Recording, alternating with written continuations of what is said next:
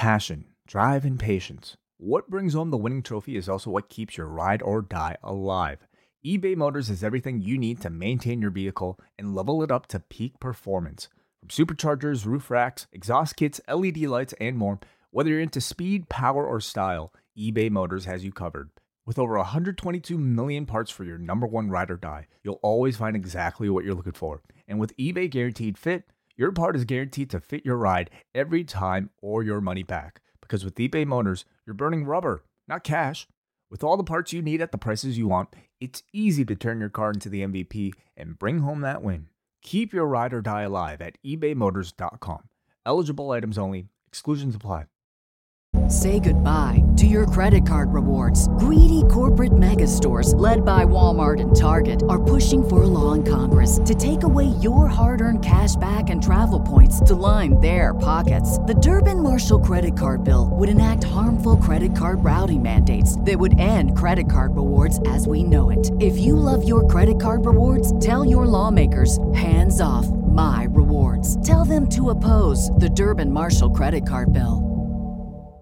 When Ryan's when it's time to begin, it's on the rewind around with John Pollock and Wai Ting the 18 that makes sense of these things we see in the ring every week on TV. It's rewind around for Monday night, download it Tuesday morning from the post wrestling site. It's rewind around for Monday night on USA now on the John and Wade take the mic. It is John Pollock and Wai Ting. Welcome to the Thanksgiving edition of Rewind to Raw. Hello, Way. Happy Thanksgiving. If uh, is technically still Canadian Thanksgiving. Sure is, yeah. Happy Thanksgiving to you, John. Did you make a turkey? Um, no, no turkey. I did have um, chicken. Okay, that's that's perfectly acceptable. Yeah. How about you? Uh, yes, we made uh, we made turkey on Sunday, so that was our uh, our event of the day. So Okay. How was it this year?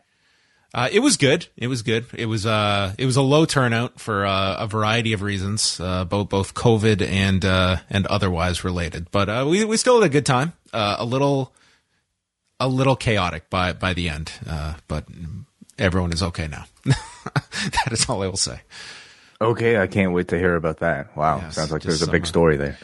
Uh, some some chaos, but all, all all's well that ends well uh, by the end. But anyway, uh, you had a good weekend. You had a, a nice, relaxing couple of days. I mean, I don't know how relaxing. I mean, I had some family over today as well, and um, it's it's honestly never that that relaxing trying to coordinate, you know, a, like a newborn sleep schedule with like a human's regular schedule, you know. So um, so yeah, uh, I wouldn't say too relaxing, but you know, good. Like it's it's it's nice to have some family time. So yeah. Well, on the lineup tonight, we are going to be going through Raw from Brooklyn, New York. At the Barclays Center, we're going to be chatting a, a bunch of news items and uh, what is coming up on the site this week. But we are going to start off with some big news. Way, as people may know, with calendars handy, Post Wrestling is turning five years old. And what are we going to be doing to celebrate such a momentous occasion? Well, Wai Ting is going to take his chaotic day to day life and he is going to get on a plane, as will I. And we are going back on the road for a live post wrestling five year birthday celebration coming up over full gear weekend. A live show in person, Newark, New Jersey, taking place at the QXT nightclub. This will be on Saturday, November the 19th, and tickets go on sale this Wednesday. Uh, we will have all that information up for you uh, in the next day or so, but tickets will be on sale through postwrestling.com this coming Wednesday. A live show way with you, myself, and some of your other favorite post wrestling personalities. Yeah, that is correct. Yeah, it's been a while. It's been a while since we've done any sort of live event, you know, with us. So um, certainly before the pandemic. So um, it it'll be great to do it right before full gear. Um, I believe we're at a place that's only like I don't know a few minutes walk away. So this will be 1 p.m. Uh, Eastern time in the afternoon. We'll have everybody out right. Um, certainly with plenty of time to spare before full gear begins. So if you're going to be in Newark, New Jersey, or if you're not and want to make it, uh, you know, a, a longer, a bit of a longer day, you have a bit of extra incentive with a post wrestling five year anniversary show. Yeah, so we'll have uh, plenty of time to remi- remind people about the show that is coming up next month. Uh, but tickets will go on sale Wednesday. Uh, we will have uh, general admission tickets that gets you the entire Q and A portion, and then we will also have VIP tickets for a, a meet and greet uh, that will come at, after the Q and A portion. So uh, whatever capacity you would like to attend, we hope to see as many of you out there as possible. And it's a very quick walk to the Prudential Center where Full Gear will be taking place later that night in Newark, New Jersey. The return to the great state of New Jersey way. Uh, It's it's been a while. Yes, I've I've been counting the days. All right. So there you go. That is our, our fifth anniversary celebration. Also, a more low key get together is coming up this Wednesday. For any of you that are in or around the Toronto area that are attending Dynamite on Wednesday night, Way and I are meeting up for coffee this Wednesday at 5 p.m. at the local Tim Hortons inside Liberty Village at 171 East Liberty Street. I have already heard uh, from some people that I know will be attending this, so it won't be just you and I, Way. Uh, so Oh, we will goodness. be we will be hanging out, drinking coffee, and just chilling out. This is going to be the most informal uh, get together uh, you could possibly imagine. And then we will be walking over to the Coca Cola Coliseum uh, for Dynamite that night. So uh, for listeners that are used to just tuning into Rewinded Dynamite, we'll probably be about an hour later than usual on Wednesday night. So let's aim for 11 p.m. Eastern that we will be live. That will give me enough time to uh, get home. Uh, but we are doing a full show Wednesday night, so we'll have my live perspective. And you are watching it at, at home, correct? Yeah, I'll be heading back home to watch the show, so I'll I, I can handle the notes that night, John. You know, I want you to go there, have a good time, and then uh, we'll come back and do the live show at 11 p.m. or 11 or so, um, thereabouts. Yes, I will be the guy sitting by himself, uh, taking it all in. So Oh, be- hey, who wants to sit next to John Pollock? I'm sure there's plenty of uh, you know people who love to take that take that offer. Well, that's uh, that's coming up Wednesday, and uh, if you would are in uh, Toronto on Wednesday afterwards, Braden and Davey are doing their after party after Dynamite at Sneaky Dee's, so you can jump on the streetcar and go up to College and Bathurst. It's pretty close by, especially if you jump on the streetcar. Uh, they are going to be going into the wee hours of Thursday morning, uh, karaoke chops probably and do get the King's Crown nachos, but tell them absolutely under no circumstances do you want anything resembling beans in those nachos. Oh, get the beans! Are you kidding me? Come on, you got to get the beans. Don't let them talk you into the, the chili either because there's beans in the chili. So know what to order. The wings, very underrated at Sneaky Dee's as well. Uh, you could even go for the, the milkshake. It is on the menu and it's worth the uh, couple dollars. I don't know about that personally, but I, I, I can't vouch for the milkshake. I can vouch for Braden and Davey and uh, what great hosts that they are. So whether you're joining us in New Newark uh, or, or New York, you know, for full gear, or tomorrow in, in Dynamite before the show or after the show, plenty of opportunities to hang out with the post wrestling crew uh, wherever you are in the world. You can't get enough of us in person with all of these events coming up this week, and uh, we won't uh, we won't belabor the promotion. But uh, this week on the Post Wrestling Cafe, I want to make mention that over the weekend uh, we did a Bound for Glory post show with myself and uh, John Cena, and I, I thought actually Friday's pay per view was a very strong show, but it does kind of tell you the the amount of attention that Impact gets, even for its quote unquote biggest show of the year. I didn't sense too much uh, buzz for the show, even though I, I thought it was a very, very good event on Friday night. That is up there. We did our Extreme Rules post show on Saturday. And then today I did a recap of the Declaration of Power show that New Japan presented. We'll go through some of those keynotes uh, coming out of that show as well. But Way and I are trying something new on Tuesday that we are going to be releasing for our double double ice cap and espresso members at postwrestlingcafe.com. It is my favorite subject to engage in. It's small talk. Yeah, sure. Absolutely. Yeah, we, I mean, you know, it's something we'd like to do for our uh, double double ice cap and espresso patrons. These are people who pledge to us at $12 and above and typically, um, just out of the goodness of their hearts. So we're doing, if you like We've, talk, we've moved some stuff around over over the year, and we're trying to like even out uh, distribution of things. So this is how the show is going to start out at, at these levels, and this will typically be kind of non wrestling uh, discussion that the show will be geared around. for people who like talk, um, we're going to talk a little bit more, but maybe in smaller doses, uh, just for just for double double double ice cap and espresso patrons. So look for that in your audio feed sometime tomorrow.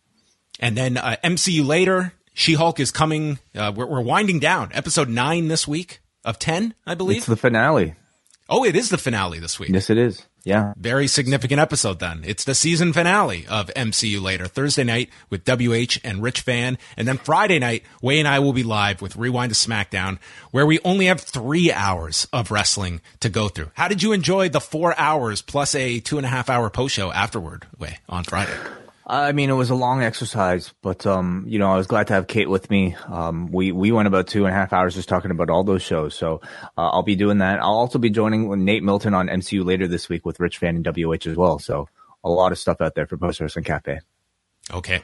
All of that can be found at postwrestling.com and we'll move over to some of the news items and uh, blitz through these. Let's start off with MJF. He has been doing the media rounds, it seems, way. Like every week, it seems there is a extended MJF interview. Uh, Ariel Helwani doing some. Uh, he was on Barstool last week. Well, today, an interview with Sam Roberts uh, popped up. And I guess the most notable aspect that was discussed was Double or Nothing weekend back in May, which uh, MJF spoke about, to, to my knowledge, the first time he's ever kind of really discussed with any kind of depth what was going on that weekend. And the meet and greet that he was advertised for did not show up for. And he stated that on that day, by him missing that meet and greet, his company, AEW, lost $10,000.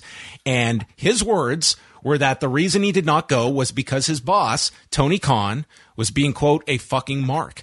And basically stating that he wanted to be paid what he is worth, and now he is. But it was such a serious um, concern of AEW's that they had their security perform a wellness check going to his hotel room and they were going to like break the door down but MJF explained that he had already left the hotel room at that point and uh, did not kind of go any further to that of why they would necessarily have that concern. Um, but others, you know, he was mentioning some believing like this was him just playing Brian Pillman. Um, but this was, you know, as much uh, kind of depth as MJF has at least gone into uh, that weekend, which I'm sure has uh, many, many layers to what all happened uh, during those couple of days, and then ultimately doing the pay per view and the following TV before the uh, going off television for all those months. Mm-hmm. Yeah, you know the the wellness check aspect of it. I I can understand. You know, I can understand that being the first sort of instinct of of a promoter. If somebody decides to no show, it is uh, unfortunately, you know, something that's kind of been um, met with with some precedents. But um, as is usual with all of these MJF interviews, anytime he talks about contracts and and you know specific, uh, I don't know negotiations, I I don't exactly know how much to believe, and it's almost at the point now where you know he's he is a big bad wolf where he can. Is that the right one? Sorry. What's what's the boy who cried wolf? The boy who cried wolf. I apologize. Got my analogies mixed up. Um, where like he could be telling the truth, you know, this whole time, and and it might be revealed as such a couple years from now that he he's been telling the truth exactly. But I mean, he does it in such a way that it, it, you could also see it as a character speaking. Well, it's it's it's a pretty lengthy interview uh, that he has up there. I did not see all of it, but that was the uh, the most notable uh, aspect I think of the interview. Uh, Jon Moxley, I know that you guys discussed this on Friday, signing a new five year contract with AEW. So it was very interesting that there was a period of time that he was a free agent over this summer and ended up dropping the title to Nick Gage on, uh, was it Saturday night in the title versus career match. And as part of the five year deal, in the announcement, AEW stated that he will be exclusively wrestling for AEW and its international partners. And this has brought about the natural question of what this means for John Moxley's future on the independent scene. Well, Fightful is reporting that Moxley can still work indies, but it's believed that it will be on a quote, surprise basis when it happens. And they added in their report that GCW side um, believed that AEW did not want Moxley to work the show. And in fact, not have not wanted AEW talent to work GCW shows for months.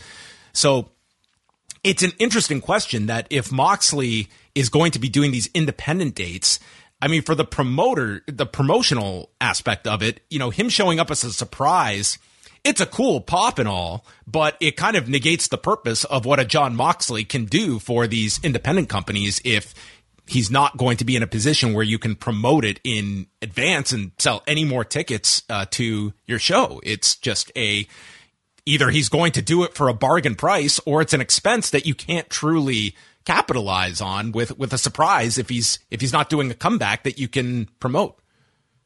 If it is going to play out as exactly that, it almost feels like that's a a restriction that is done on purpose so another promotion can't necessarily use the value of a John Moxley to sell a pay-per-view for instance or even like you know push ticket sales and instead might just offer him as a nice little bonus. Um, I, I I wonder how they're exactly going to enforce that and and how exactly they're going to you know these other promotions might be able to hint at surprises without explicitly saying that it's going to be John Moxley. How far can they push it? You know we got a guy appearing. He's name rhymes with Mon Joxley. Um, I, I don't know. Um, it's, it's a very unique situation and, and one in which, um, I don't know if we've necessarily seen before because a guy like John Moxley and, and really a lot of talents in AEW have kind of free reign to at least, you know, do a lot of other indies. And, um, I don't know, maybe he'll, he'll be transitioning more to, you know, um, a typical full timer AEW deal. What would you assume is the aversion that uh, AEW has specific to Game Changer Wrestling? I, that I don't know. That report from uh, that little tidbit from Fightful was a bit surprising to me. I mean, in terms of like, I maybe you can assume um, some of the danger in the match styles might be a, a hindrance.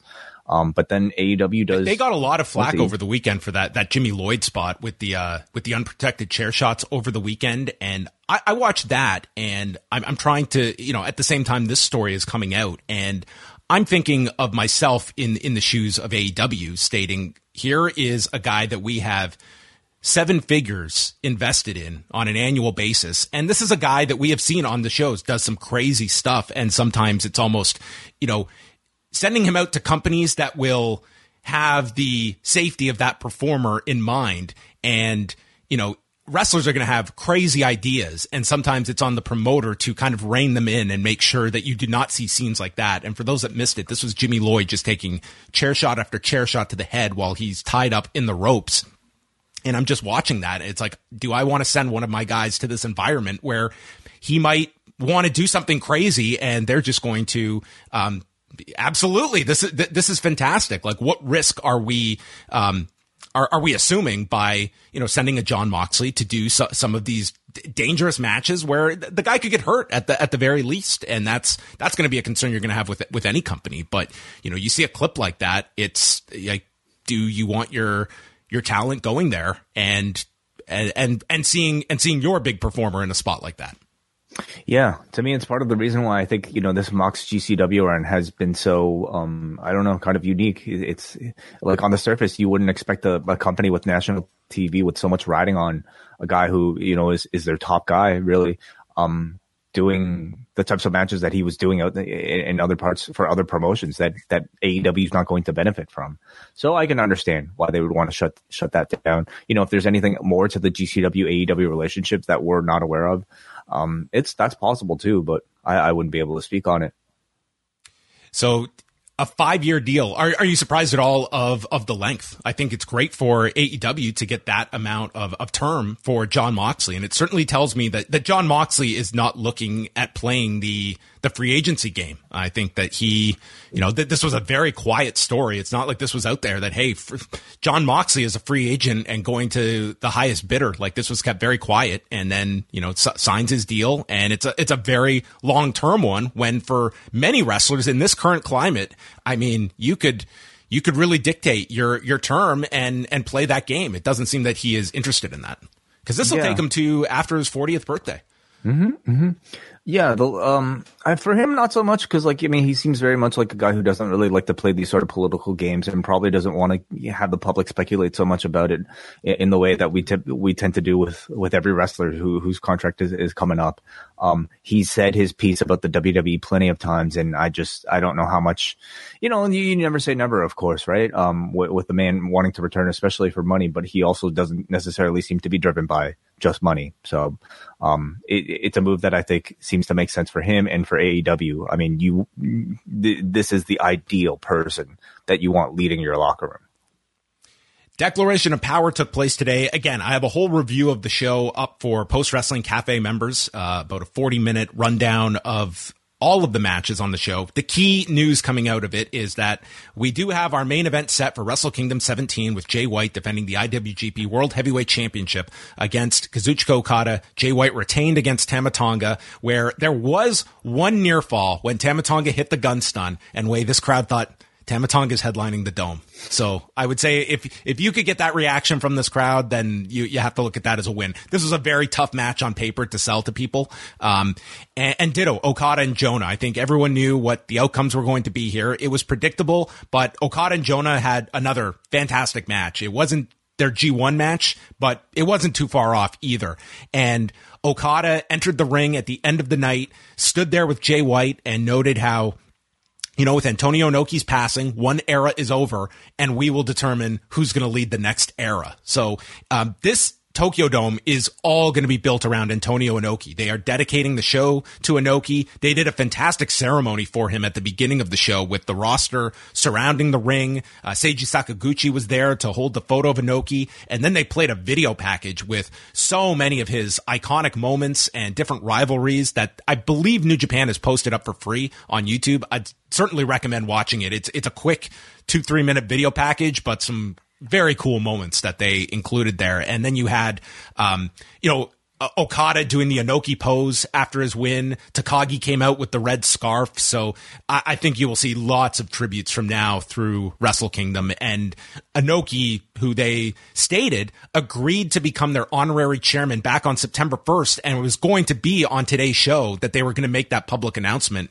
and uh, that then his passing occurred. So it was a very nice ceremony at the start of all of this.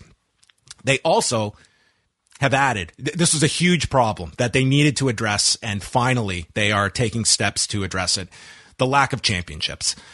They have introduced a new world television title with semifinals to take place November 5th and then determine the first champion on January 4th.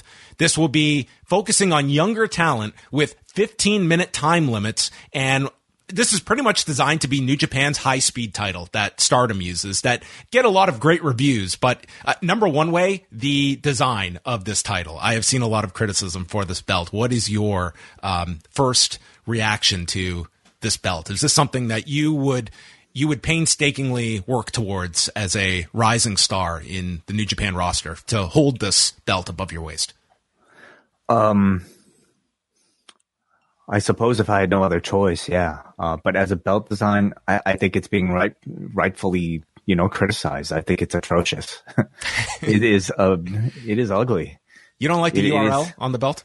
It, is that what it says? There is a URL, I believe, oh, uh, on, on, some of this, the, the lettering that's more yeah. Le- less pronounced. It's basically, you know, the, the like a, a, an NJPW World logo um, I can't even look at the other text, but I, I don't know if it's meant to look like. Um, looks like a ring zoomed in. Like that's what it looks like, like a okay. giant ring. I um, yeah, I, I think it looks like a back support. You know, turn the other way. You know, like an orthopedic back support. Um, flip the other I, way. I'm sure that was the instruction when they sat down. They're like, we want it to ima- we want people to imagine orthopedic support. Yeah, I, I, I mean, I think it's pretty bad, but I mean, listen, it's a, it's a championship. If these matches are hot, then a, a belt design is is not the the most important thing. Well, I, I don't want to uh, crush any any dreams way because I know you really enjoy this concept. You're one of the few, but after El Phantasmo was forced to announce Shingo Takagi was in fact his daddy, Shingo Shingo's trophy was destroyed by El Phantasmo, and I can only hope that this maybe means the end of at least one. Um, I, I, would not necessarily a traditional title, but the elimination of something, and maybe. Um, I guess we also have a question mark about the status of the never openweight championship because its champion was on Raw tonight and has a scheduled title defense November 5th in Karl Anderson. That is correct. Yeah. I mean, probably the biggest story to come out of tonight, right? Um, does, you know, can't the, this whole thing is very interesting of course uh, as we'll, we'll go on to discuss but yeah most interesting of which is the fact that karl anderson is still the uh, never open championship.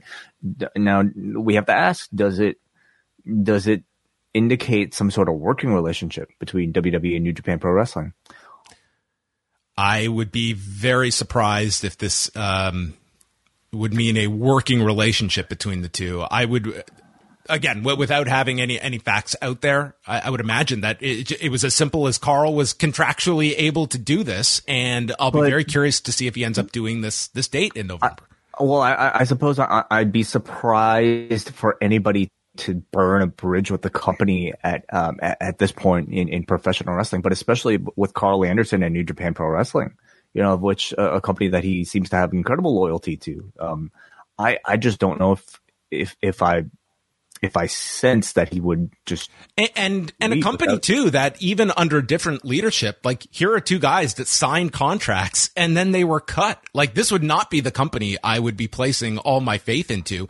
And you you very well may be right. Like perhaps he um, alerted New Japan he was doing this. Uh, perhaps New Japan doesn't have a problem with this. I mean, maybe they are fine with their champion going on Raw uh, with the promise that he is going to come and do this match in Osaka next month. But um, you know, this is designed obviously for a program here, and uh, the, that event, that November 5th show is the same day as the Saudi Arabia show. And I would think if you're starting off this angle, uh, they're probably going to be booked for Saudi Arabia, you would think. So hmm. I, I don't know if this November 5th show is going to happen. I don't know if we will see Karl Anderson in New Japan again after, after this. It's, um, it was certainly the most interesting aspect of, of Monday's show. It would be a very, um, I mean, it's it's interesting either way, isn't it? You know, uh, and I'd I'd feel bad for poor Hikuleo. Maybe they would just make him champion, or it'll, it'll just be a vacant title, and they'll put somebody else in that. What what what does your gut say? Will Will Karl Anderson drop this title? Oh, um, why don't I mean sure? Why not? Vince McMahon WWE, not a prayer. There's not yeah. a prayer that he's dropping this title. Um, you know, we've seen, mm-hmm. you know, many, many situations like this. Alberto comes to mind when he was uh, still holding a title in Mexico. Um, yeah, we will see if, if he does, uh, drop this pelt, uh, that would certainly tell you it's a very different philosophy on top of WWE if he is able uh, to do this. But a lot of that comes down to what, um, what kind of agreement he has reached. But I mean, it, working with New Japan certainly did not prevent Gallows and Anderson from making separate deals with Impact Wrestling. So obviously they are they are free to make their deals in in in the US. And there are ways to drop titles that I I mean, you know, we just saw it with with uh, Moxley and GCW that obviously like won't have a too much of a negative impact on a guy, you know, on TV. Say goodbye to your credit card rewards. Greedy corporate mega stores, led by Walmart and Target, are pushing for a law in Congress to take away your hard earned cash back and travel points to line their pockets. The Durbin Marshall credit card bill would enact harmful credit card routing mandates that would end credit card rewards as we know it. If you love your credit card rewards, tell your lawmakers hands off my rewards. Tell them to oppose the Durbin Marshall credit card bill. Ratings from Friday night. Uh, SmackDown, it was the season premiere of the show, 2,243,000 viewers and a 0.54 in the demo. Number one among network programming, but it was the uh, ESPN's coverage of the wild card game that was number one on television. Not a whole lot of difference. They were identical in the demo from the week before. Um, a little higher viewership overall, but not a big change. I would say going against Major League Baseball playoffs, the fact that they were even I, I would take that as, as slightly a, a, positive, but it was a more loaded show for your season premiere that maybe you were hoping for more of a bump uh, fr- from the prior week, but it was against heavier sports competition. Rampage, so the first hour uh, from 10 till 11 did 404,000 viewers and a 0.13 in the demo, which is not a good Rampage number. In in their normal time slot from 10 to 11, this would be the third lowest for a normal time slot, not taking into account the weeks when they got moved around to different times. So this was a bad rampage number. Um, And Rampage was going against the baseball game. Battle of the Belts was not. The game had ended by 11 and Battle of the Belts did 317,000 viewers and a 0.10 in the demo. This would certainly be the lowest of the Battle of the Belts specials. And this was also well down. It, like the best comparison is to Grand Slam from a few weeks ago mm-hmm. when that 11 o'clock hour, um, they were down 35% in viewers from two weeks ago and down from a 0.16 to a 0.10 in 18 to 49. And I just don't feel this was a two hour slot of matches that the audience cared about in great amounts, especially that Battle of the Belts special. Um, I just don't think that FTR and Gates of Agony was drawing people in to stick around for that long. Um, it comes down to what TNT views as a success at that late hour on Friday. Um, but it, it certainly was not at the Grand Slam level of two weeks prior. And I am curious if we are going to see more of these experiments by because they clearly were happy enough with Grand Slam in that two hours to try this again this week.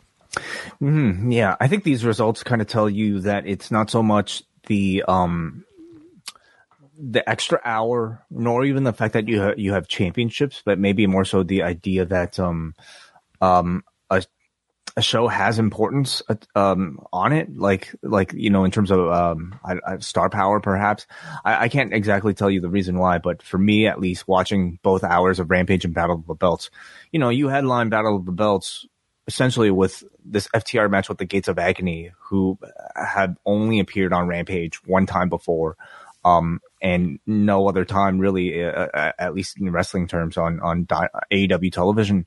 So um, they just kind of like kind of seemed like matches for the sake of matches, um, or title matches for the sake of matches, and probably weren't that enticing compared to you know um, maybe even Grand Slam. When this when Battle of the Belts began, there was an interest in this concept. If you go back to the first special this year, it was January 8th. And keep in mind, this special went against the NFL, okay? And they did 704,000 viewers, a 0.26 in the demo. Friday, we're down to 317 and a 0.10. And it's not like it was the most astounding lineup either for that first special. I mean, you had Dustin Rhodes against Sammy Guevara, Britt Baker against Riho. Um, it's just each show has been less than the one prior. And I just wonder, um, you know, you would think like this Friday night uh, experiment. I, I, just didn't think going in that it was going to be um, a big number. It in it was not. So I, I don't know how much you reassess Battle of the Belts. Is it even enough of a priority that you really need to be focused on beefing this up when it seems like Rampage? We we talk about that a lot, and it, should that be more of a of a concern? Rather than uh, Battle of the Belts, which is just seems like it's an extra hour of programming, and that's sort of how the audience has learned to accept these specials. Yeah, I, for me, it's it's more so. I think their their overall, I don't know, um, storytelling philosophies that I feel like they have to take a look at. You know, they have a lot of TV time and a lot of matches that just seem to be made for the sake of having good matches, and that's well and good. But I also feel like it's not working you know, if you're trying to attract a bigger audience than even the hardcores, which who seem to mm, not care enough about just good matches without storytelling. I think you have a very healthy audience that buys the pay per views, that go to the pay per views. Like they might hit their fifth million dollar gate next month for full gear and watch Dynamite. Like those properties, very, very healthy. And mm-hmm. it's creating additional content, which is the whole name of the game now. I think that is the part where it is is trying to extend that that demand as at the same rate we're increasing the supply of programming. Like it seems like your average viewer, they will buy a pay-per-view four or five times a year. They will watch Dynamite 2 hours a week. You want above and beyond that, it's it's going to take something special and it's hard sometimes to um, allocate that that specialness. And it, and it goes to show you like the struggle of WWE to keep their programming um, compelling enough when you're talking about even more hours each week of programming. Mm-hmm. Hey, we have a few super chats here that are just relevant to all of this, uh, you know, Karl Anderson stuff. Yes. So I, I, wanted to maybe just get to them right now. Uh, first, we got a Muggin Youssef who says, with Gallows and Anderson re- returning tonight, does the never openweight title become vacant, or will Karl do the honors for Hikuleo on 11-5? Uh, yeah, we kind of we kind of discussed some of that. Thank you for the support uh, again, Megan. Um, we shall see. Ryan T has uh, actually identified that New Japan has retweeted the Good Brothers on Raw clip. So uh, I I haven't been able to find it myself, but at least a couple people mentioned in the chat. So does that tell you anything, John? I I, I don't read um, that as confirmation of anything. Um, I, I, guess it, it's noteworthy. Um, I, I, wouldn't necessarily take that as you know, um, you know, uh, confirmation though of uh, of anything. But yeah, certainly people will be looking at that no, November fifth title. Like if he if he comes back and, and does the show, great.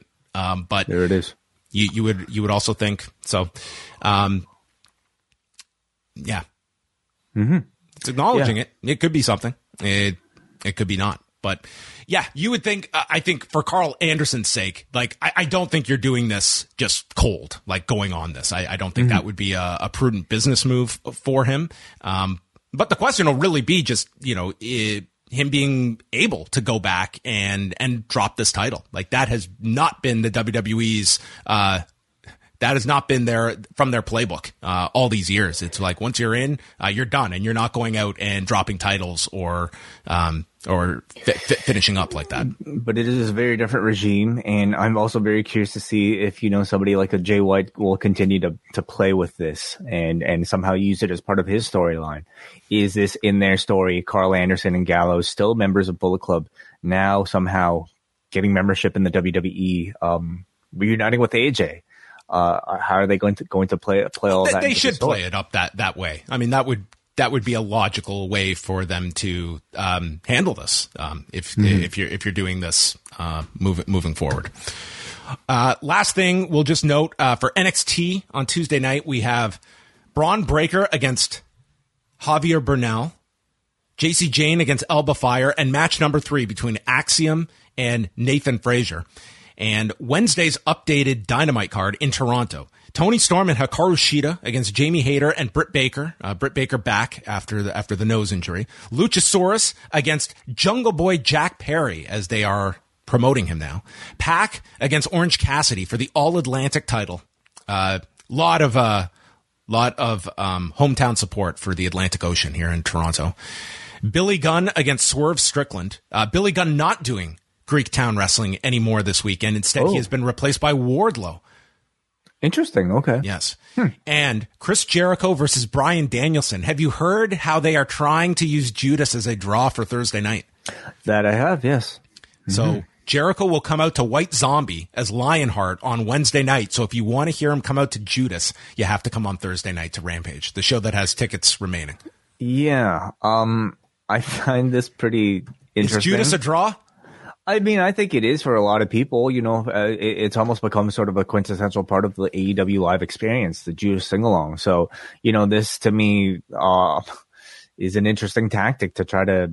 To me, it's a bit, a bit of an acknowledgement of like um, weak ticket sales for Rampage. You know, the fact that they had uh, felt the need to, to have Jericho come out to tell everybody, you should come both nights because if you want Judas, you got to come to the Thursday well, we will find if there's a spike over the next few days.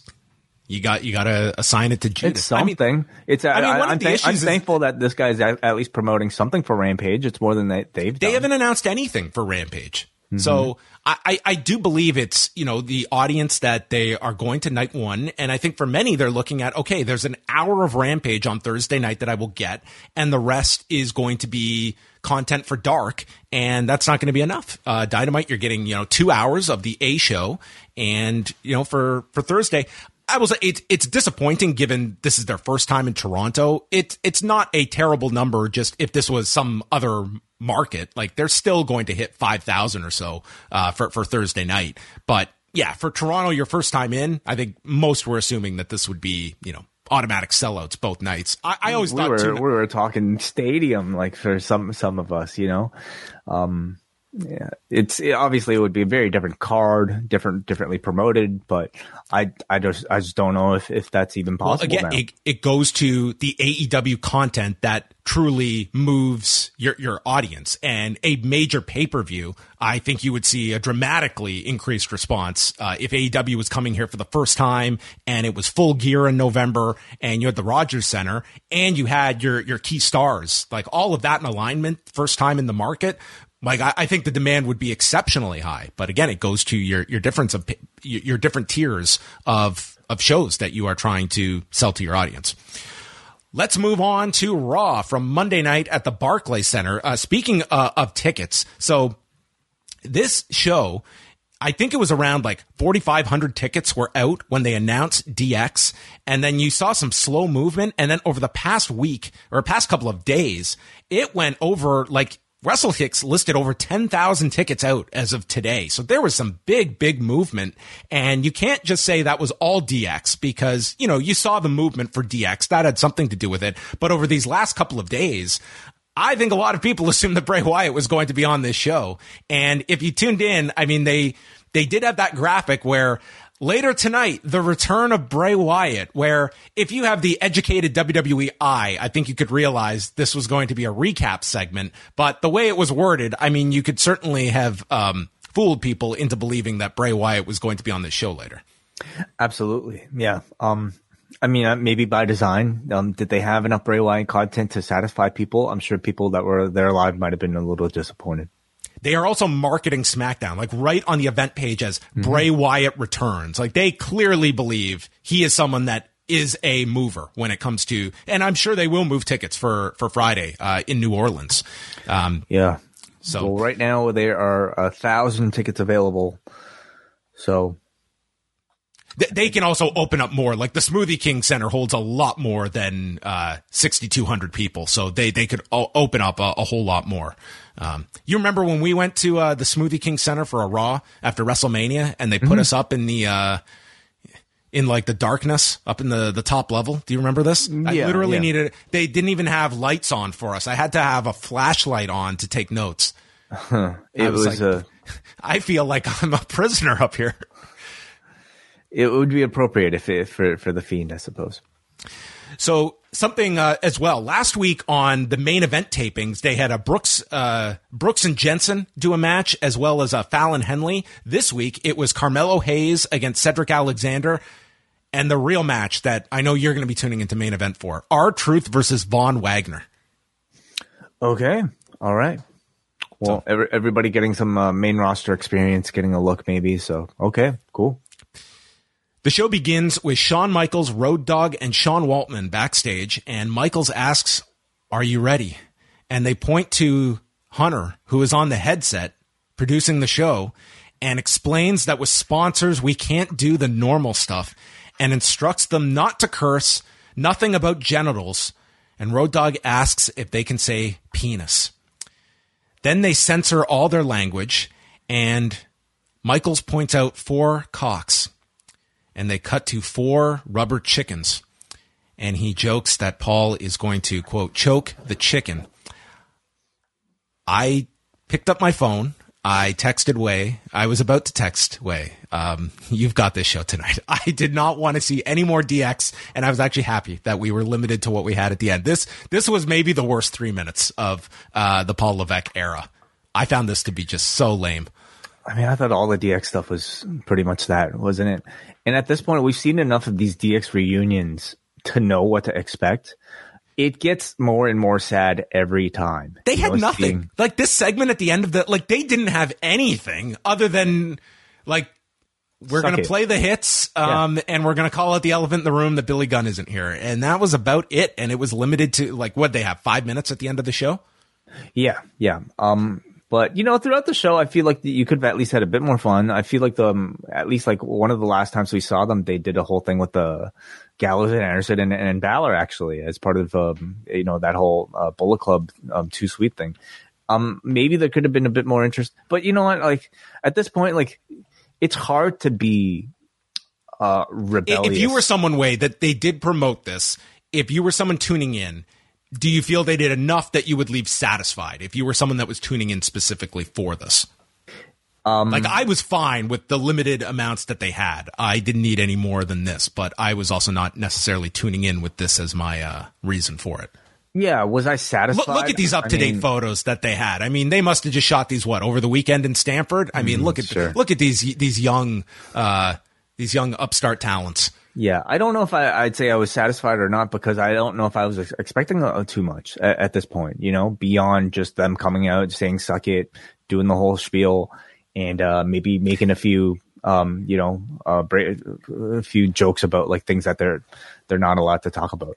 But in, in particular, I think it's like um, seeing I mean, they, they joke about them be, themselves being old, but man, like hearing them make dick jokes uh, is uh is is pretty tough to watch, you know, at this point. But uh, but that's what what happens when you have a gimmick based off of dick jokes. Like the, you know, the DX was a gimmick that was I, was I think very much made for its time. And um, even though I think we could celebrate the fact that hey, we've known about this thing, like look at the careers at least you know several of these people have had since then. Um, going back to the shtick, uh, of being sort of like rebellious, you know, uh, um, 20 somethings while you're 50 something in full control of the entire business, it, it, it's that much more difficult. Corey Graves introduces the new voice of Raw, Kevin Patrick. Would you give a letter grade to Kevin Patrick on night one? I'm going to say B minus. Like, not that I have high expectations. I think for any time like somebody appears as a WWE play by play commentator. Like I'm used to the guys just kind of sitting in that chair playing a role and at the very least, you know, not mixing people's names up and not screwing that up and not screwing moves names of moves up. And and Kevin Patrick obviously didn't do that. He's very familiar with the, with the product. Um, but I'll say like he in no way stood out to me as any sort of like significant voice, um, presence. It, it, I mean, it was really a Corey led broadcast with kind of Kevin Patrick almost maybe just kind of feeling things out. It's only the man's first week in this chair. So, um, you know, I, will still give it a chance, but I wasn't that impressed first week. Yeah, I would say if you're asking me my, my, preference, it would be Jimmy Smith over Kevin Patrick. I felt that, and again, it's it's show number one for the guy. He is going to get more acclimated to th- this role and playing off of Corey Graves. But I, I just feel like part of it, it's like he is the excited fan that almost like too much defers to Corey and doesn't have that kind of gravitas or authority that mm-hmm. you want in in that specific role calling the show. And that's something that maybe over time he will develop. Um but, but to me it was it was a little awkward. It's it's almost like he is just like the biggest fan that is calling this and he's in awe of all the things in front of him I'm sure for him, like this was a real thrill getting to call Monday Night Raw. Like if you're a broadcaster in this industry, I mean, it, it might be a, a, a role that you know everybody in his position aspires to. I will say, I think you know, obviously, you know, having a two man booth again is is is is refreshing, but I also think it it served to expose him that much more because so much more was reliant upon him to be more than just the guy to call the moves. You know, you need to also have a bit of intensity in your voice, a bit of personality that does kind of make you stand out. Or as you said, John, you know, grants you that sort of like authoritative voice for, for the good guy essentially. And, and in week one, you know, let's, let's not be so hard on him. He didn't really have it yet. Yeah. But I mean, this has also been a, a trend where they, they put these guys into the hot seat and it's mm-hmm. you know he has been doing main event it's not like he's coming in cold but i mean look look at some of the the people that he is replacing and eh, varying degrees of success like i oh, yeah. I, I, think jimmy smith really like came in and was certainly I, I think did his homework and was a very passable um, commentator. I wouldn't say he's uh, my, my favorite guy in the role, but I, I, thought he did a very commendable job each week and was someone coming out of it that, you know, was very much removed from professional wrestling when he got this job. But that goes to the hiring process that they, they are okay and comfortable with that. Sure, yeah, and I wouldn't say Jimmy Smith is was was perfect in any way. In fact, like I think if Hunter ultimately wanted to find like a permanent person, like to to to be a, a, new Michael Cole, to be a new Jim Ross. I don't think Jimmy Smith was necessarily that person, and maybe this is his search. So looking for somebody new is is not a bad thing. Um, but you know, week one, um, I, I I think the jury's still out on Kevin Patrick. Certainly. The bloodline starts the show, and Reigns doesn't want to dwell on the past, but he can't get past last Friday, and his father told him that the loudest one in the room is also the weakest, and anyone Doing that in the bloodline is a fool. So he asks Jay, Are you a fool? And Zayn interrupts. This crowd just starts chanting for Sami, and he notes how Reigns told him Jay is now his problem. I would like to handle this. So Reigns steps aside and says, Go ahead. And Zayn talks about how him and Reigns had a heart to heart discussion and quite the talk that they had about the future and tells Jay that they think his behavior hasn't been very oosy lately.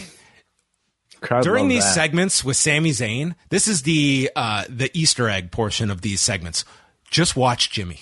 Watch him react. He is listening to this in the moment and he has the worst poker face. He is just loving this. But it's part of his gimmick too to be the happy go lucky guy. So if he's breaking out laughing, it it suits him. But it's it's a riot to watch him react to this guy. So I just on that note, like I love the fact that I mean it's been for a while now, but I love the fact that now, especially with with this whole Sami Zayn thing, you have two very distinct personalities between each Uso. Like for so long, they were just kind of you know supposed to be twins, like mirror images of, of each other. Without wasn't that Jay's famous line? Yeah, Which one is Jay? Exactly, exactly. But now, like every, they each have their distinct personality, distinct relationships with everybody else in the in the in the stable. Uh, it's been great for them, I would say.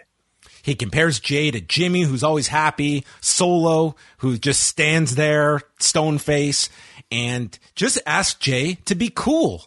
And Jay looks at Reigns. Is this a joke? Are you ribbing me? And he's getting upset. But then Matt Riddle comes out and talks about the fight pit and brings up the stipulation that let let's be all honest, every one of us has forgotten about that he cannot challenge Roman Reigns for the championship anymore after he lost to him. Now I remember that match. It actually did a very good rating that week. I, for the life of me, did not remember that the stipulation was attached to it. They could have set up a title match here way, and I wouldn't have been any the wiser. Same, same. Um, and um, I imagine maybe next time, like, so what is the stipulation? As long as Roman is still champion, Riddle can't challenge. Yes, is that just right? like New Day can't challenge the Usos. that was a thing too. That was a thing months ago. Yes. oh goodness, how are they going to get around that? Um, we, we'll see. So jeez. he Reigns denies this request. So Jay tells Zayn, "Why don't you step up to the plate?" Yeet. Yeah, yeet, my dog. And Zayn is. This is Riddle who's piping in here, and Zayn tells Riddle, "You cannot say yeet." So Riddle continues to say it. Jay says, "He is low key disrespecting you." and I was ready for Loki to run in here, but no, it was Zayn accepting the match with Matt Riddle for later on in the show over whether or not maybe he can be banned from using the word yeet, just like he can be banned from going for Roman's titles. Yeah. I thought it was a really fun segment. You know, it showcased the Jay, Sami, Roman relationship really well. Um, clearly at this point, the Sami Jay relationship is sort of like the core of what is making this entire bloodline thing so appealing and so much fun to watch. And everybody else, including Roman, is just kind of like there to facilitate the Sami Jay relationship. And I thought the, the segment did a really good job of showcasing it. I mean, Sami Zayn, you can listen to this crowd. This to me in Brooklyn was by far the biggest babyface reaction we've like straight up babyface. You know what? Maybe maybe discounting Canada, the Canadian dates, but Canada never counts. but at least like for a segment where I feel like they were supposed to be portrayed as the heels here, this was a crowd that gave Sami, you know, above Roman Reigns, the biggest reaction all night. Yeah, I've got to say, when it comes to the long, drawn out opening s- promo segment, I really don't find that fatigue with these bloodline segments. They come out, it like the numbers now, everyone, as you've mentioned, Wai, feels like they're defined as characters. They have their reason for being here. It's not just throw a shirt on a guy to get him into the group. They feel like a big deal and the added numbers, they feel like this big unit now and there's dysfunction in it. It's, they're very entertaining with Zayn playing off of everybody. And I think overall it just, it enhances Roman too, just having, um, you know, this, this army behind him. It gives him presence for days when he's not around, and, and at this point, that's that's plenty. But you know, it, it, it, it almost serves to build him up for when he is around. I'm almost amazed that they had Riddle step into this situation, and the fact that Riddle ended up still getting cheered despite coming in here because the bloodline are so cool now. Like any any person, any babyface who steps up to him is at risk of getting booed, much in the way that Logan Paul was on Friday. Um, I'm almost amazed that like you know this crowd still like riddled that much to cheer him. But yeah, all this worked. Match number one Austin Theory against Johnny Gargano. Uh, Theory is in control and he applies the Gargano escape onto Gargano who escapes. And then it's Gargano using La Mystica into his own move, uh, but Theory just rolls to his feet again, escaping. And from there, Theory lands a super kick and then rolls into a super kick from Gargano, dives with a DDT to the floor and hits one final beat, pins Austin Theory in eight minutes and 48 seconds. And I feel that the, the Austin Theory, um, run is really, really coming to a, a, a very painful, slow ending. I don't know if he's going to make it past the finish line. You really think so? You think you think you like based off of all of this booking, you think Austin Theory is going to lose the Money in the Bank briefcase? I would take the briefcase off of him. I feel that of all the different acts that are going on all these different shows and who people are into and the momentum, I sense so little with Austin Theory. It just to me is not a character that's connecting in any way. It feels as and maybe this is not fair to attach to him, but he's got the Vince McMahon stamp on him more than anybody, and that's something he cannot fight. But it does feel like he is the holdover from the last regime more than anybody else on the programs. He, he but he also spent time in NXT. It's not like he he didn't have. I'm not saying it's fair, but I feel that that perception is is the most of anyone. Of, Okay. in terms of a Vince McMahon created idea. I suppose to me, like I'm not, I'm not as quick to jump to that conclusion yet because this Austin Theory push is very similar to anybody who's ever won in the on Money in the Bank in this company. You know, they they hold the briefcase and they job the shit out of them until they, of course, you know, win the championship. So. I, I, I still th- feel this like, feels like it would be a disaster of this guy winning the championship. I, I just don't. It's it's not as though I feel this guy is coming out and he's performing in such a way that it's it's an unfair um, stigma to put on him. It's not like he's having compelling matches. I thought this was very basic, and for Johnny Gargano match to be basic, um, that that to me is below par. And I'll- it yeah. sorry, I'll, I will say like the fact that Roman Reigns has both championships and the fact that Roman is on a two year run uh, as champion, I think is probably the, the most difficult. The the reason why I would maybe most point to for Austin Theory somehow losing the briefcase because I certainly don't think Theory will be the one to take the belt off of Roman at this point. Probably not until like uh, WrestleMania, if ever. Like the, the the the standard I think we have now for world championship uh, or a world champion is, is that much higher when we're talking about names like a Bobby Lashley. So Theory's certainly not at that level yet. But it also doesn't mean like you know with the failed cash in, you can't tell a compelling story with him um, and that you can't use this run to elevate him to get closer to that level. Have they given him up, up on him like uh, to to that um, extent? Um, I don't know. I, What can I- you, I'm what can you sure. tell me about this Austin Theory character? What what can you tell me about him? Ah, he's a cocky asshole who loves taking selfies. Uh, he looks like the feed mask, weirdly, like except like human. He does he does have the face of an emoji. Yeah, yeah. Yeah, I, I mean, he's sort of like a generic asshole. And yes, that is part of the problem. You know, he's, he's yet to really kind of find like a unique identity that really s- makes him stand out at that, at this top tier. Um, Like, can you imagine in your mind what this guy, what this character, not the real person, but this character does on his day off? That to me is my litmus test I for mean, I a character with any kind of depth to it. That you could take me through an average day of what their their non-working day is like. I'll tell you exactly what he does. The guy's just, he's going to the gym. He's I'm like eating. lift weights, yeah, he's goes through maybe his phone. working his what, what did I compile at Raw on Monday on my phone?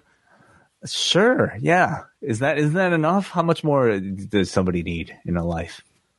Yeah, it's it it's just so so rich. All the all the stories that come from that the day in the life. There's no doubt, John. I, I, I, we're in agreement. Like he, he's a, he's a bad choice for Money in the Bank winner. uh, If you're, uh, you know, looking for, for, like he wouldn't have been. I feel, I, I, I- it's safe to say that he wouldn't have been Triple H's choice to win Money in the Bank if, if he had the book by then. So now you you've been given this thing. What do you do with it? Rey Mysterio. I don't have any answers to uh to to conclude that that segment. Rey Mysterio and Chad Gable. Um, we go to the crowd and Uli Latukefu from Young Rock was shown in the crowd. He plays uh, Dwayne Johnson, the college years on Young Rock, uh, which they note is coming back November fourth. Which yes, will be airing head to head with SmackDown on NBC, which seems like just genius programming on NBC's part. You might not want to promote this too much then. I, I don't know. It's it's kind of interesting that on. I would be very curious if they're able to plug. Could they pull this off on SmackDown? Yeah, Fox. Hmm. I would guess no. That would be my assumption. I would guess no too. But I mean, I don't know. Could you just promote him as any sort of standard celebrity? Hey, uh, here's a celebrity who may or may not, you know, be running at the same time. You know who Chad Gable was accompanied by? Otis. Incorrect. The tree trunk. Otis. Ah, yes, of course. As he was identified. Uh, Rey did a, his slide into a sunset flip, sending Gable into the barricade, and then Rhea Ripley and Dominik come out, and Rhea has an armband with the word Beth around it, which I cannot recall them doing that in a storyline type of um, way with someone's name. Okay, yeah, you're suggesting it might be in bad taste. Uh, so, some I, I don't know if anyone uh, took it that way. I just found it um, notable that you know that that feels like something like th- there are a few things that are, are kind of treated in a serious way. Like mm-hmm. uh, you don't do fake ten bell salutes, or um, I, I, guess the Vince McMahon funeral did uh, kind of break all those rules. we did have the armband here. Rey then sends Otis into the post, and there's a 619 to Gable for a big pop, and then he hits the splash and he pins Gable. So the story is that Rey's life is in shambles, but even in shambles, he's not losing to Chad Gable. So he's he hasn't hit rock bottom yet. Um, Dominik enters the ring. Do, do you want to uh, talk about the match before we get to the post match? No, honestly, not not much to say. You know, they they have very good chemistry in ring, but this was not a match designed to showcase it. It, it was more of a setup for the angle afterwards. Yeah, this was almost nine minutes with a commercial break slotted into mm. the middle.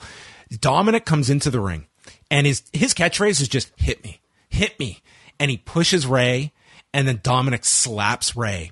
And then Balor and Priest show up. So Rey goes after them and hits a tilt a whirl to Balor, sending Balor into Dominik. And he goes for a 619 onto Balor, but Dominik Dominik not only attacks his father, but he deprives this audience of a 619. And the 619 is the easiest pop in the world. So they are pissed at Dominik. Huge chance of you suck. And Rey is nearly in tears. And you see him mouth the, the words, Why, Dom? Why? And Rey turns to leave, turning his back. So Rhea holds him on the rope after Dominik nails him, and it's Dominik with the 619.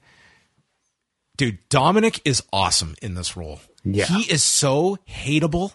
It is, I just think he has put all of this together. I'm not saying he's going to be this giant box office attraction as a heel, but in this role, he is tremendous. And Rey is just, there are few baby faces that could get away with this this level of emotion and tears but Rey behind is, a mask no less yeah. John. i mean most eh, seriously like this would be comedy to some of how over the top Rey is but it's not with Rey. And Dominik is just i think he's tremendous. Like i am elevating it to tremendous yeah, um, I'm, I'm, you know, like there, there are things that I think certain talents are able to do well, and certain things that talents aren't able to do well. And I think as a baby face, Dominik might have been relied upon, um, in the wrong ways to showcase himself, or he could have been holding back, John, because I see a segment like this tonight and I, I think, wow, like this kid had a lot within him that he never got to show as a babyface.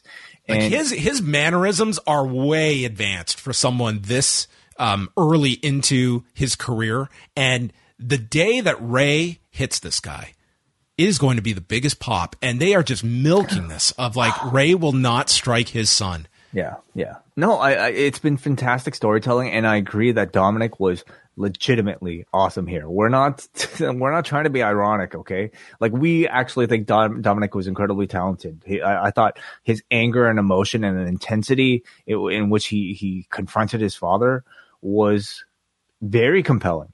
And as we discussed, like Rey's ability to emote with what little we could see of his face, you know, completely drew me in. And, and, I think completely told you the, the anguish that this man was having to, you know, go through week after week, seeing his son asked to attack him. Like, I think, oh man, I'm holding my, like now as, as a father, John, you know, I'm holding my newborn. What if my newborn one day asked me Hit me, daddy. Him? Hit me. How torturous. That's terrible. Poppy. So, it's it was another great segment for the Judgment Day. Um, who man over the past like two TV shows have greatly elevated their stock. They've had now two great angles back to back, really making a name for themselves, like building tremendous, I think, drama using these sort of familial ties. First with Edge and, and Beth, and now with Rey and Dom continuously. So they they've been great, and the people responsible for making these segments have been fantastic as well. I just realized that we have Oscar Gutierrez and Wai Mysterio. Judgment Day promo after the break. These segments, they just get a ton of heat now. Um, yeah. They run Raw. Uh, Balor goes over forcing Edge to quit, and there was no Edge or Beth on the show. Uh, Ripley says that what she did to Beth is only a glimpse of what she can do. And then Dominik goes to speak and they just try to drown him out. So this seems to be audiences just playing copycat now, where this is what you do when Dominik tries to speak. Right. But I also think legitimately, like, he's very hateable, isn't it? Isn't he? I, I think that is certainly a compelling part of, of the of this whole act with him. So he talks about the devastated look on his father's face on Saturday. And then Balor has an ultimatum for AJ Styles. And AJ comes out and he admits that he needs family. So he gets down on one knee and hugs Balor, but he's got the microphone and says, But I wasn't talking about you. And out come the big LG and Karl Anderson. The crowd's chanting holy shit and they attack the judgment day. They brawl to the floor and Gallows uses a chair on Damian Priest and hopefully, um, they won't believe that Paul Heyman can cost them their jobs again. Wow. Okay. I totally forgot about Remember? It wasn't Vince. Yeah. It was Paul Heyman that got Jeez, that's got to be awkward in the back. Yeah. Um, I mean, maybe maybe privately they've kind of maybe they realize. you know what? I, I think Vince had a say in that. I think that it might have yeah. been a Vince problem. I don't know if Paul Heyman had that jurisdiction over our careers. Yeah, so, there you have it. They are the OC is back. Oh man, I don't know if I like that name. Like maybe I, they'll change the name again. First they were the club, and then the OC. What were they with Balor? Were they any anything in particular?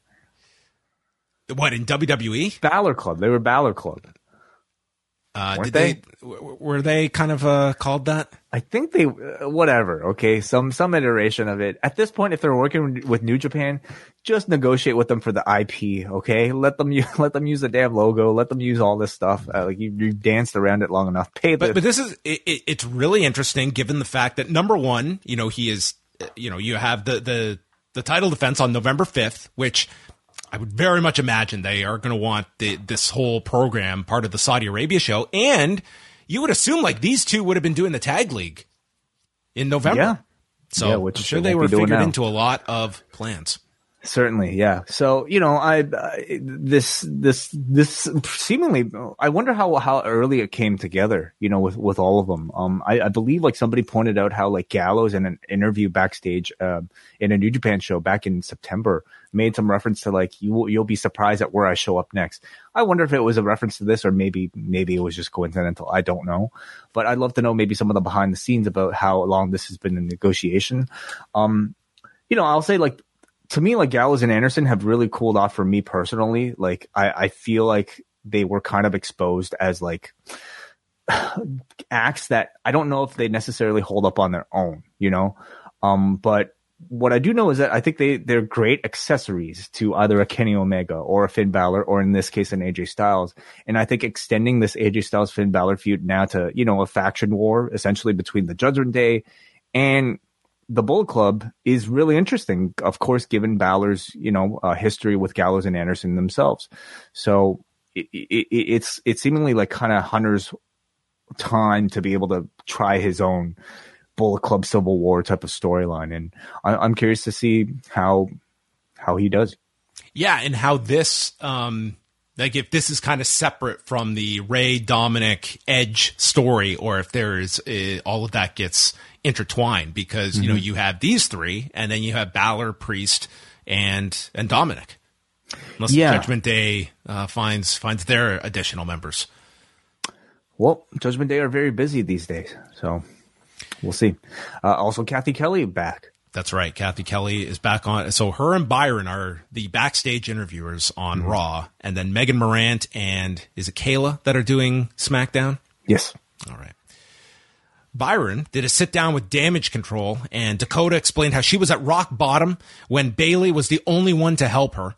And Dakota would do anything for Bayley and Sky and questions if Belair, Bliss, and Asuka have that same bond and states that Bayley will get a rematch with Belair and get the title she deserves. So I don't know how that works that you can just get a rematch after so clearly losing uh, emphatically on Saturday, but it seems like they are going to keep ways. this going.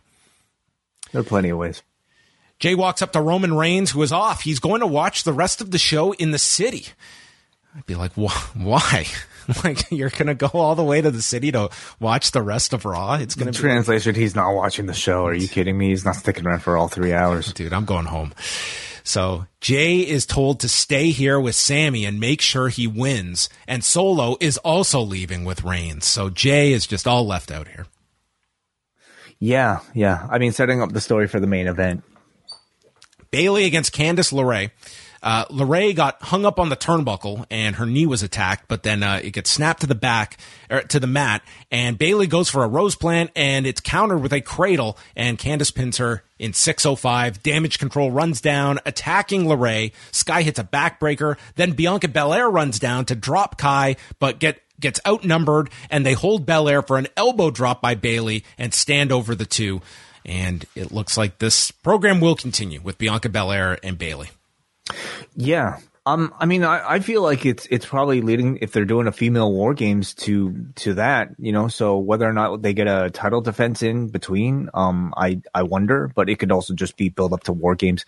I thought having Candice beat Bayley was um certainly interesting. You know, as a booking decision, it's it it tends to be a bold move anytime you have like a newcomer beat somebody established. I'll say though, coming out of this segment, I don't know if it felt like that significant of a deal and um, I don't know if it received that big of a reaction. And I wonder what why why that might be for me. Is it because like Candice's you know role on the show has been so minimal so far? Like we we barely had a promo from her.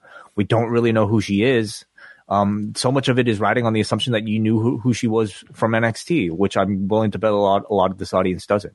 Well, they are going to be running into a lot of the I think issues that that AEW had with bringing in so many people, and mm-hmm. there's the sh- there's the novelty of who's going to show up next, but the end result is a giant amount of people that are now in these roles that you cannot find focus for all of them. And some of them are going to become background players. And now it's it's finding meaningful roles for all these people because you can only keep new people showing up you can only play that game for so long and then you sort of have to temper things down. But they are mm-hmm. very much in the full mode of surprises and returns. And it's done wonders for numbers for the, the Bray thing was a home run that I, it becomes very intoxicating to get stuck into that. And then it's who's next? Who are we going to bring back next? And your audience starts to expect that. But, you know, you do have to work with all of these parts that you're bringing in. And, and, I think trying to give significance to a New Day being person is why they booked Candice to beat Bayley here.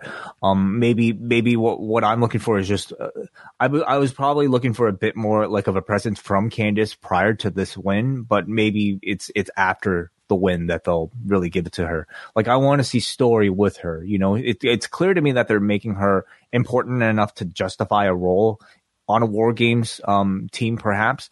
Um, but I, I probably need to be a bit more attached to her in terms of personality, you know, before I, I care than just seeing this win here. Well, and th- this should like link her with Bianca Belair, which is a, mm-hmm. you know, a good spot to be attached to. The Miz is with Maryse, and he's worried about doing this birthday celebration because of Dexter Lumis. Maryse just uh, ignores this. She's worked on this for months and she brings him a gift she has bought him a baseball bat, and the Miz is like, "Didn't you watch Extreme Rules? This is the least threatening weapon possible. yeah. This will do nothing."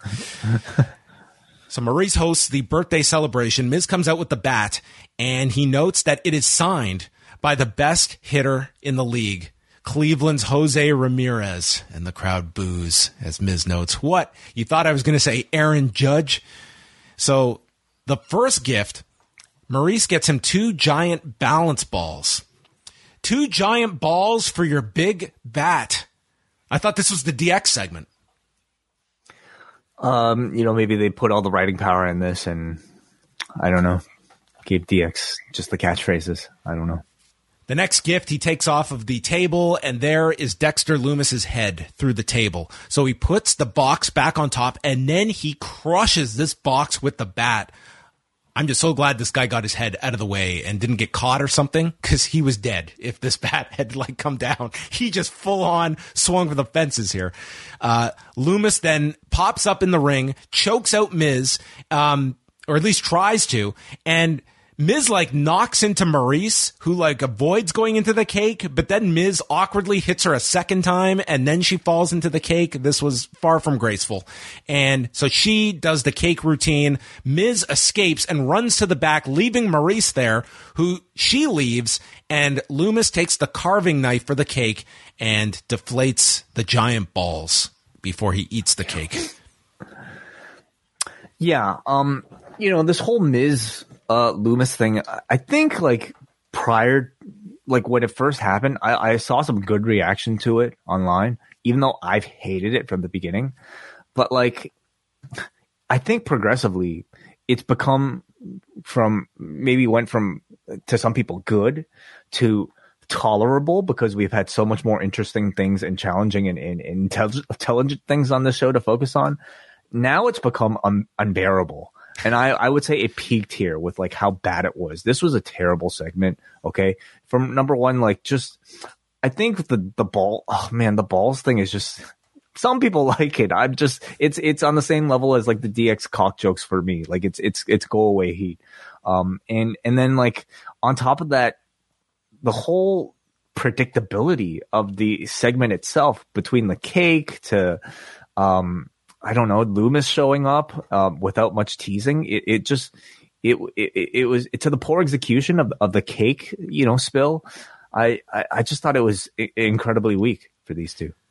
It was a deflating segment, both literally and figuratively. And Kevin Patrick ended it with this twisted, twisted man, referring to Dexter Lumis. DX is with Joey Ace and Chico, and they give them a pep talk for uh, taking on Omos next. The Miz and Maryse enter the scene furious over Dexter Lumis, and Michaels explains that Dexter Lumis is a good guy, uh, but Miz must have done something to piss him off. And Miz defends himself. He's done nothing. And Road Dog suggests there's a way you can get rid of him. Next week, face him in a match where if you win, he leaves forever. But if Lumis wins, he gets a contract. And Road Dog explains he has the power to do that around here. Right. Does he? Like, is that in real life? Uh, I guess so. They announced this match for next week, so I guess, I guess he okay. does have that power. Maybe, maybe Michaels has. Um, he he can push that one through. Yeah, they know people. I guess. So I guess this is the culmination of this. He either gets a contract or he leaves. All this just to get to like a contract match for Dexter Lumis. Like the, we're culminating this entire angle just so Dexter Lumis can get a contract. How like so? Like this started when in August, like middle of August. Yeah, yeah. I guess so. I guess nobody like everybody else could just show up on Raw. Like everybody has contracts. Candice LeRae got a contract. Hit Row got a contract. Gallows and Anderson obviously got a contract, but somehow Dexter Lumis, after all this time, he's just he's been stalking. He's getting plenty of airtime stalking people's homes. Still no contract though. Yeah, that, well, this man breaks into homes. Is is a piece of paper going to keep him away? Is that going to be the okay? I I better find something. Else. Do we even do. know that this is what Dexter Lumis has been after this whole time? Why does he? Know. If he doesn't have a contract, what prevents him from continuing this without a contract? What does a contract have to do with anything? You know, like we don't we don't get any sort of indication that Lumis has been after a job. Do stalkers even have jobs beyond stalking? Could, could you imagine if that was like, okay, this guy's been showing up at the salon um, after hours and he's been harassing people. So after two months of this creepy guy outside the salon, we're going to have um, we're going to let him like cut hair, and if he does a good job, he's hired nine to five, five days a week. exactly. Like sure. what a horrible business. Well, what's the explanation for Ciampa's whereabouts? Did, did they say? I might have missed it. Uh, did, not he get pulled into the, the depths of hell? he's been, he's been missing since. Okay. Well, it's all for the better that he was not attached to any of this because it's been, oh God, it's been awful. Then it's Omos against Chico and Joey Ace, uh, and he kills these two in a minute 19, tree slams afterwards, and uh, that was it. Nothing uh, teasing the Braun direction, but I think that's it, where everyone assumes he is. That's the direction he is going in. And then they replay Bray Wyatt's return if you missed it on Saturday. So that was the, the return of Bray Wyatt on Monday's Raw. And Kevin Patrick just remarks that uh, he finally showed up after the trail of barcodes and phone numbers. Oh man, part of me like felt really sad hearing like because throughout this entire time the commentators have not acknowledged it whatsoever beyond like, huh, what's that? That's weird. like, like that was about the most that they've had. And just to hear like Kevin Patrick so straight up say, wasn't that an interesting tale of barcodes and phone numbers? Like This wacky Bray Wyatt Oh. with his own language that he's developed. it made the whole thing feel so incredibly lame now at this point. And yes, of course, Yeah. the whole thing has been nothing but a commercial for the next show. We know that the, the WWE has been in on it, but there's a there's an element of like this feeling like it was the audience kind of uncovering something for themselves that didn't require any sort of handholding nor acknowledgement even from the main show um, that communicated specifically to them. And now the fact that it's like just another storyline, in a way, is a little bit sad. Yeah. Though we did have another QR code on this show. That's right. Uh, so yes, everyone's dad just started following them on TikTok with Kevin Patrick's explanation here. Um, do, do you want to explain the, the QR code? Yeah, uh, I don't think there was too much to this one, to, to my knowledge. Um, I believe it was like a, another video um, that led to a puzzle. In fact, I'll bring it up here. That led to a puzzle uh, showing the logo, basically. I never had a PC, so I don't know if this like puzzle game. Did you ever play this puzzle game on your Windows? Um, I might have. I don't know, some jigsaw puzzle game that showed the logo and spelled out JNV. Maybe we'll play Minesweeper next week. Okay. Yeah, why not? Sure. Uh, you, you, they're kind of running out of forms of communication at this point. But uh, the QR code took us to this puzzle that spelled JNV, and people were quick to point out that J is the 10th letter of the alphabet. N is the, um, help me out here, what's Friday here? 14th letter of the alphabet, and V is the 22nd letter of the alphabet, spelling 10, 14, 22, which is Friday. This, this this is way more effective than a 30 second commercial. Uh, sure. Yeah. JNV. Well, I mean, we're talking about it, aren't we? Listen, Right. there, there's a whole generation that has learned Roman numerals through the WWE and to a lesser Oh, extent yeah. the Super Bowl. Hey, they're back now. Did you see the new logo? I did, yeah. Yeah, they're using, um, what is it? What for The Philadelphia XL? Eagles colors. Right. And, and, and Roman numerals, XL. That's right, 40. So, yeah. Yeah, interesting. Bobby Lashley comes out. He is a fighting champion, and he lists off all the names he's beaten Brock Lesnar, Roman Reigns, and then calls out Rollins when Brock Lesnar's music hits. I kind of found it curious that you would name off Brock Lesnar when you were doing the, the big surprise and that I've already beaten him. But that is part of the story that he's It's the beaten him. story. Exactly. Yeah. So they bring up the Royal Rumble match, which in fact Lashley beat Lesnar at, and Lesnar just comes out and he gets on the mic. Well, holy shit. And he says, good evening to Bobby Lashley before hitting him with the F5. The crowd chants one more time. So he hits a German and hits a second F5 and applies the Kimura. And the announcers assume the match is off with Rollins. And after the break, Lashley is being tended to when Rollins comes down with his ribs taped up, stating he wants the match. Bobby's, you said you're a fighting champion. You said you're a fighter and you said you're a soldier, but you're not. You're a disgrace to your title and your country. It, it was the soldier line that got him, you know, like, and I loved it. I thought it was actually really brilliant, you know, like he said the first two, uh, you're, you're, you're supposed to be Big fighting deal, champion. Seth. It's the U.S. title. I'm taking, I'm going to check on my ribs. then he brought up the soldier thing, and that that was enough to get Bobby. I, I thought it, it was actually a really great build up and, and really great teasing to get to Yeah, that point. so this was Lashley accepting the match, and they went two and a half minutes. Lashley runs at him with a spear into the pedigree, kicks out. Then Rollins does a frog splash off the top rope with his ribs destroyed and gets a two count. Was this his was an ill-advised move. it was his RV, RVD tribute, wasn't it? It really was. Yeah, we got the tribute on Saturday with the gear, and then tonight with the with the logic. So Lashley then avoids a stomp, hits the spear, and he goes for the hurt lock, but Rollins attacks the injured arm from the Kimura, super kick, kicks out the arm, and hits two stomps to pin Lashley in 234. Seth Rollins wins the United States Championship, and I'm guessing that this clears the way for Lesnar's Saudi Arabia program. Mm-hmm. Yeah, probably. Because Lesnar ain't going for that U.S. title, let's be honest. No, I don't. I don't. Got to get so. that thing out of the way here to yeah. for this to be a believable Lesnar chase. I thought it was a really good segment. You know, it, it had all the excitement of a Money in the Bank cash in, um, just you know, with a with a down opponent and and everything. Um, Brock, I thought was a really good surprise, and this moves Bobby into his next program, which is a Brock Lesnar program is certainly bigger than a U.S. title program. You know, he's been an excellent U.S. champion. Um, very convincing, especially at a time when Roman isn't on the show.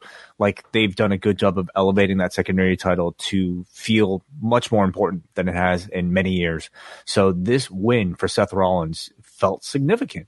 It, it, feels like Seth Rollins with the U.S. title is is an actual accomplishment rather than just a burden. You know, like it's been for so many mid tier champions in the past.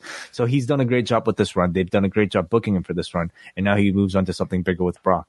Um, so yeah, yeah. What do you do? What do you see an outcome? Um, what, what's the outcome of that program with between Lesnar and, and Bobby?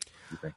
I think after the Reigns program, I think that they need a, a Lesnar win in, in, this. Like just the way he's coming off with these Reigns matches. I think they're I building think, to Lesnar and Reigns again, or or, or no? Or, I just think that coming off of that, I think that Lesnar has done his fair share of losses for the year. That true, they, but Bobby also seems primed for that Roman. Like, look at this. Lesnar lost at the Rumble. He lost at Mania. He lost at SummerSlam. Yeah, but he's also Brock Lesnar, and every time he returns, you're you're not going to necessarily remember his last loss. Whereas Lashley is around every single week, it would not make more sense to have Lashley just be even hotter heading into potentially a title challenge. Well, he beats him here, and then they, have got a reason for a third match. It's not like right. there's a long list of Lesnar opponents either. And mm-hmm, obviously, true. they're not going anywhere right now with, with Daniel Cormier, who did state that um, there's nothing on the table beyond what happened Saturday, and that he would have to get in shape for a match with, with Lesnar. And I think you could certainly see on Saturday, uh, he is probably not in, you know, wrestling shape right now. Oh, he didn't want to climb the fence even to make that count. I mean, the guy's retired. I mean, he's not yeah, going to yeah. necessarily be, uh, uh, killing himself to uh, stay in cosmetic shape. Mm. Uh, Byron goes up to Bobby. I know you're emotional. And Lashley is not done with Seth, but he's going to beat Brock's ass and tells him to show up next week. And I'm going to prove you're nothing more than a bitch. Yes. Huge, huge threat. Then there was a Bray Wyatt spot with the statement, revel in what you are. Mm-hmm. Yeah, no, I mean they're tr- they tra- they're still doing the QR code thing for those of you who care, but ultimately, I think the chase is really over, and at this point, we're just we're trying to get everybody else now caught up. I don't Ray have time to back. do the math equation. Just go to the back of the book and give me the answer. Exactly. Yes. Elias returns next week, which Graves calls the audio equivalent of a colonoscopy. So Ezekiel is dead and Elias is back. Yeah, back to his drifter self. So, I mean, under Triple H, what what is this character going to look like? Is he just going to be a comedic self, or or is he going to be a more serious attempt at the Drifter? Yeah, I mean, this guy, for all you want to say, he put a lot into that Ezekiel character, and he might still I, show up once in a while.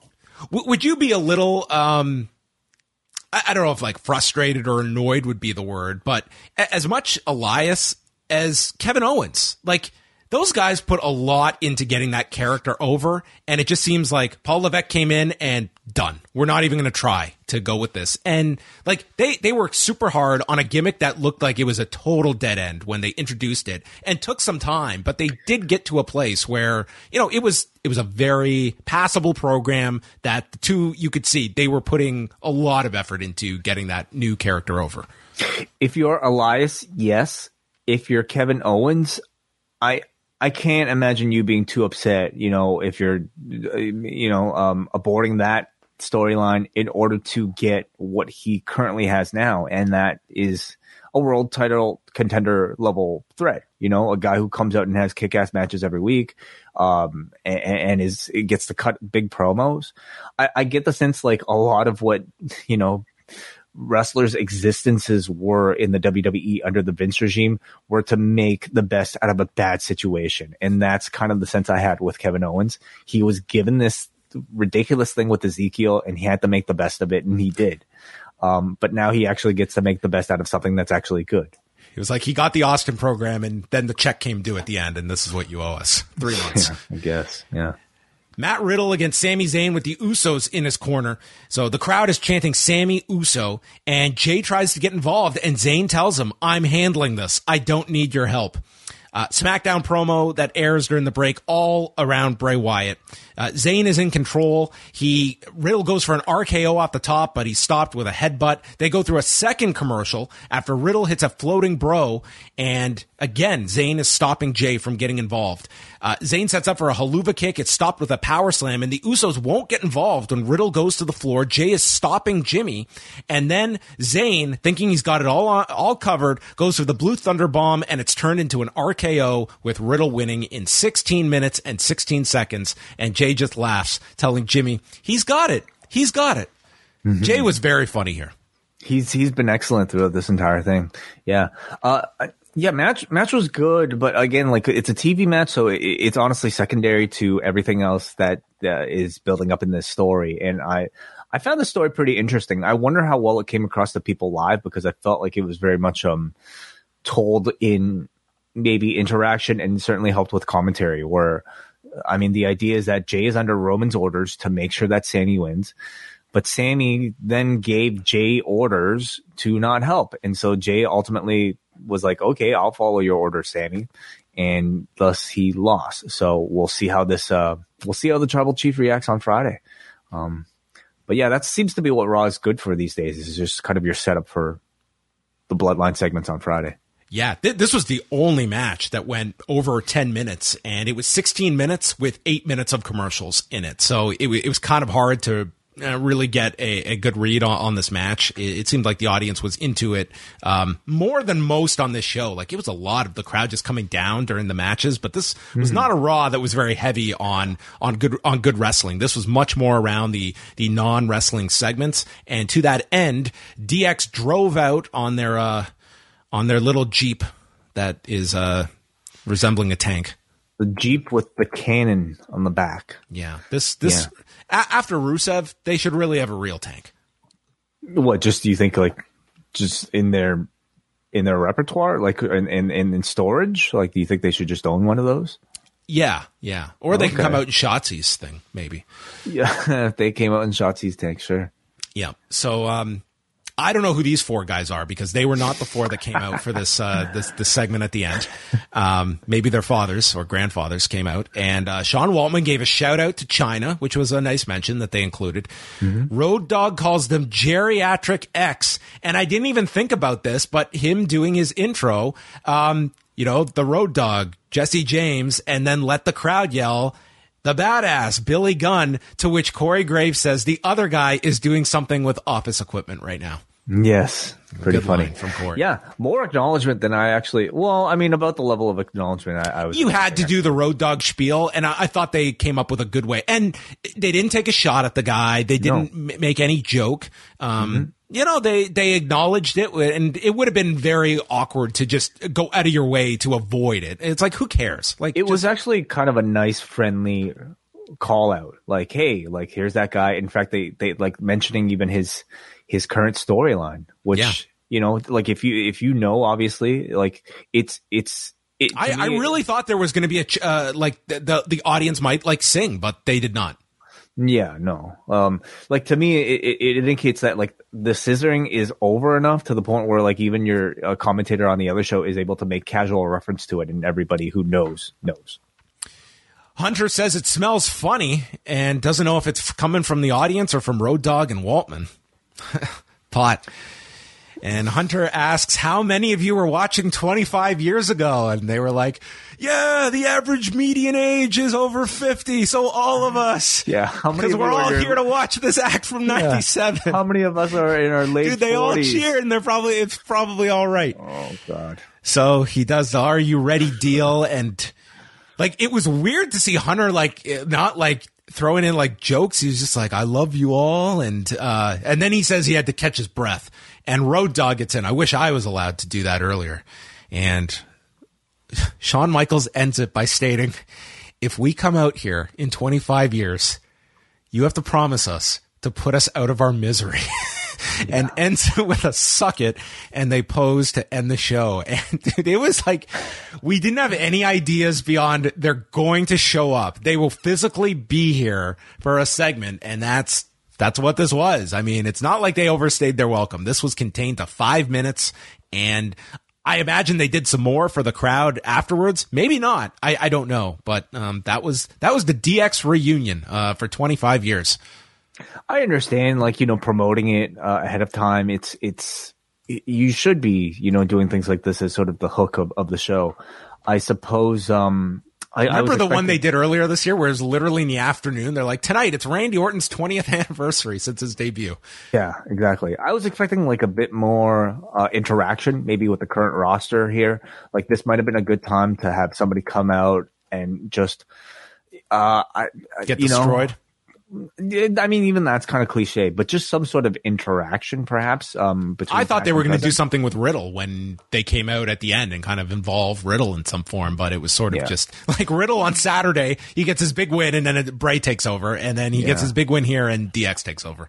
Yeah, but um, I I do continue to wonder like how often they can go to the well with with with the DX. reunion. Endless, endless times way that they can go to Austin, Undertaker, DX, anyone that was around in 1998 way, they can do this every year from now until everyone that cheered that were around in 97 is no longer on this earth. That's how long they can go to the well on this. I guess I just mean for DX specifically because like you know um like the shaved head is certainly helping uh, Waltman it certainly helped uh, extend Hunter's longevity Shawn knows to wear the hat hat now to to cover the skullet. Road Dog looks like he's coming like straight from Costco you know into into this segment. And and just this scene is just man like it just gets more sad every single time and maybe I think I think of, of all of them, Sean Waltman feels the most self aware. Like he's the one that's almost like, guys, are we really doing this in 2020? I, I'm willing to bet they're all saying that, you know, Maybe. privately. Like, hey, uh, when presented with this idea, I'm like, you you seriously want us to go out there as 50 year olds and cut dick jokes? But I mean, uh, we'll look at the ratings tomorrow to see if the show actually But, benefited. but who's kicking and screaming here when Paul Levesque's the one like front and center here? Like this is like there, there's no more passing the buck of like oh we we, we got to do what uh, Vince is telling us to do. It's like this is this is your idea. Listen, the, the crowd got into it. They sold tickets based on this. It's uh, nostalgic for some, but but yeah, it's um it's for me though it's like it, it's not just seeing the act but seeing maybe some sort of interaction between this act and maybe another It's making the most past. out of this. Like you're going to have a nostalgic segment. What can we do that this has some bearing on next week or two weeks Mm-hmm. from now that someone someone gets something out of it beyond just a self-contained 5 minutes here. But they were going for self-contained here. That's it. And and I would say like if it was like another act, I wonder if like we'd ever get to the point where like DX would be like sacrificed, you know, like to an up and coming stable, for instance. Like would would they ever get beaten down? If it was another like group of wrestlers, yes, but something tells me that I don't think we'll ever see that with um No. these they want to in have a new. DX line of merch every year for them to go sell. And I'm sure these Brooklyn DX shirts sold like tons on on, on Monday night. And I imagine that the number is going to do very well for tonight's show. And DX was like the key thing that they promoted. There's probably there probably was a lot of curiosity for Bray, and it was late in the show when you realized that Bray's not going to be on the show that they started promoting SmackDown. But this was definitely we, we talked about um recently like the third hour being a throwaway i mean they kept brock for the third hour the lashley rollins match for the third hour and dx for the third hour so this was definitely the uh, attempt to keep that third hour up to whatever degree it can I, I don't know if there's much that can offset that drop off We'll find out tomorrow. okay raw is in the books the season premiere what'd you think of the, about the season premiere are you gonna watch this season Yeah, I think I'm sticking around, John. I think I'll watch every episode. It's been enough time. I, I, I the show went away. I missed it over the summer. I'm ready to get Yeah. back into Raw Monday. maybe maybe you know maybe hours. I'll wait till next September and I'll just binge it, binge the entire season in one. This is no season 15 though. no no This is more season season fifteen 23. episode two hundred seventy five. Yeah, that was a good one. All right. Any super chats before we go to the forum? Yes, we do. We got a lot of them. Thank you all of you guys for your whoa, support. In We're going to retire. In addition to uh, uh, the the two that we mentioned earlier, I want to thank first of all Mulaud for becoming a member of the channel. Welcome, Mulaud, becoming a channel YouTube channel member at video.postwrestling.com. Hope you enjoy all the podcasts that you'll get to uh, experience, and also a neat little badge uh, uh, across your name in the chat. So there you go. Rob McDonald sends five dollars just to say Happy Thanksgiving, guys. See you at Tim Hortons on Wednesday. Whoa. Rob McDonald showing up at Tim Hortons. I look forward to it. Bit of a rivalry, yeah. I didn't even notice you put all this text up here, John. So I apologize for not putting it up earlier. Um, uh, actually, I want to put up this one. Yes, post wrestling meetup Wednesday, right before Dynamite, one seventy one East Liberty Street, five p.m. Eastern. Um, patrons, I will probably release a special code. If you say it to me, uh, you might you might get yourself a little prize. So um, look out for that in your patron mailbox. Also, a video member mailbox. Okay, we got to. Do you think Yeah. that the people might show up that are just listeners that aren't going to know what we look like? Very possible. Um, so I feel like we, Everyone uh, for for the podcast specific group. Um, I'm Asian, so when you come up, uh, just just come up and, and just start chatting my ear off, and uh, that's Yeah. me. And Wai is going to be the one that is uh, very reclusive, keeps to himself. You might not. He's not that approachable. So j- just come talk to me. you can you won't be able to miss us. Okay, we go back to our super chats here. This one comes to us from a guy from JJ who sends ten dollars. Thank you for the case. Really, a guy named JJ. It's Thank Jeff you, Jarrett. JJ. Thank you. Thank you, Double J himself. Thank you for all your reviews. I'm house sitting and I couldn't figure out their TV setup. You guys always come through. Much love, JJ. Yeah, that's TVs always a pain. Someone else's house, and how does the goddamn TV work? They're unnecessarily complex these days. You know, I, I recommend um, turning the thing off and on. Do you want to know a true know, dude. story? The other day, um, I'm trying to put on Netflix and I'm getting like the error message. And I was like, ugh, I need to reset this. And I was like, how do I reset Netflix? And my daughter, okay, my daughter who is not even two yet, daddy, press the green button. Daddy, press the green button. And she's like, hold the green button. And I hold it and it resets the, the TV. Unbelievable. Wow. like, oh my God. It's crazy. She, I mean, she she'll be doing your taxes soon. Yeah. She's learned how to use my phone as well. So Oh goodness! Wow. Um, keep us updated. Edward Sierra sends two dollars. Thoughts on the Japanese Grand Prix Supermax? Did you watch any of the Japanese Grand Prix this week? No, I was uh, totally dead by the end of uh, our Extreme Rules show. So I went I went to sleep, but I followed all. Well, the- hold on, John. It's a good thing you didn't stay oh, up to watch. I, I watched it in the morning, dude. I set the race for the time, and then I tack an hour on. It still didn't include all of the race. I'm so glad I didn't try to stay up. the race was delayed by like an hour and a half because of rain in Japan. And so by the time they started, like there was talk of them not even having being able to restart at all. and these sta- these fans just they sit there. These Like, are the uh, most dedicated fans in the world. I would have been out of there. Well, hundred thousand plus people paying a pretty penny for a ticket. I'm sure. You know, That's waiting crazy. waiting years at this point for the F1. So I imagine that that they mo- they're probably none of them were going anywhere. I'd wait a few more years.